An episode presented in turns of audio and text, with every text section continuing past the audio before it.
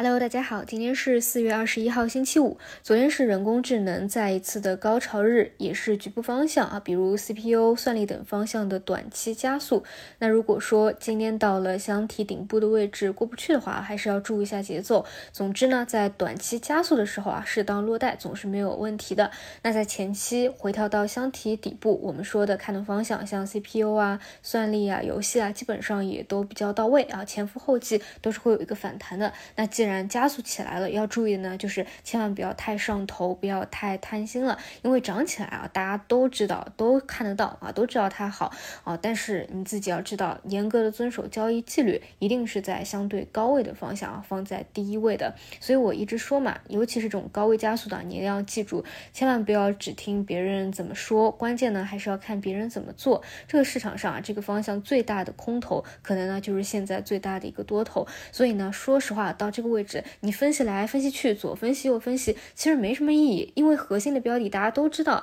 然后这些方向有什么支撑啊，业绩业绩支撑还是逻辑支撑也好，大家也都清楚啊，其实都很透了。所以说实话呢，就四个字，看图说话啊，尤其是在考虑兑现节点的时候啊，就是看图说话，严格遵守交易纪律吧。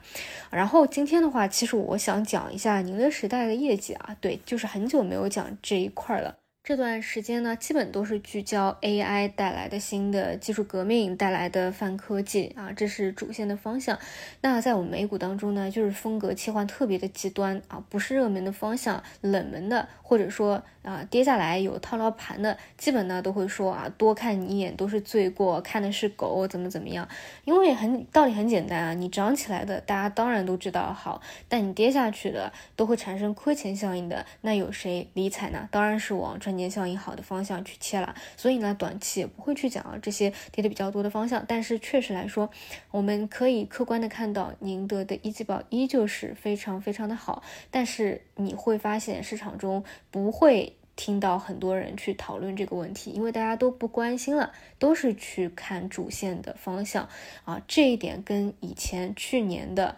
啊互联网，包括几个月以前的芯片半导体是一样的。你回想一下啊，在去年十月份以前，如果谁还在坚定的啊说看好互联网，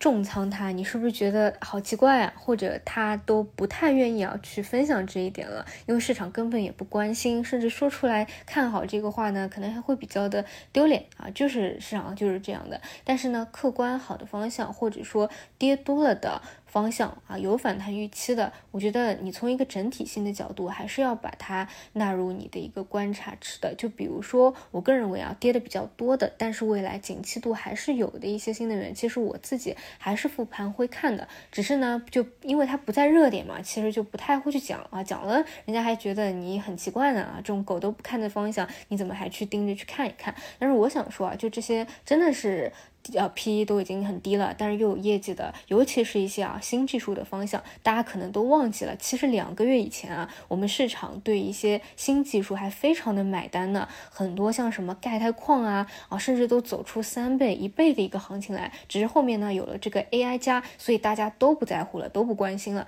但是这些，你说为什么两个月前那么的认可，资金都在抱团？涨出了一倍，现在就没人再看了呢。其实真的回调一波以后，或者说未来 AI 回调以后啊，我觉得这部分都是有可能资金在会看起来的。所以呢，如果啊你就是短期觉得 AI 比较高了，或者说你是倾向于啊就是低位的各种方向。啊，都想要去再盯一盯的，那我觉得这些啊，真的有业绩比较好的或者新技术的方向，还是要纳入自己的观察池去盯一盯的。哎，说不定哪一天就是底部又放量，资金又往哪个新技术的方向抱团来一波了，对吧？啊，那么当下的话，现在还没有啊。然后今天的话，我觉得几点吧，要么就是 AI 继续在加速加速啊，这里得去关注箱体的上沿能不能过去了。如果不能过去，或者进入到休息的话，那可能其他的方向。就出来卡位，要么是一带一路中字头的方向，要么呢是我讲的低位的各大方向啊，就之前也都梳理过嘛。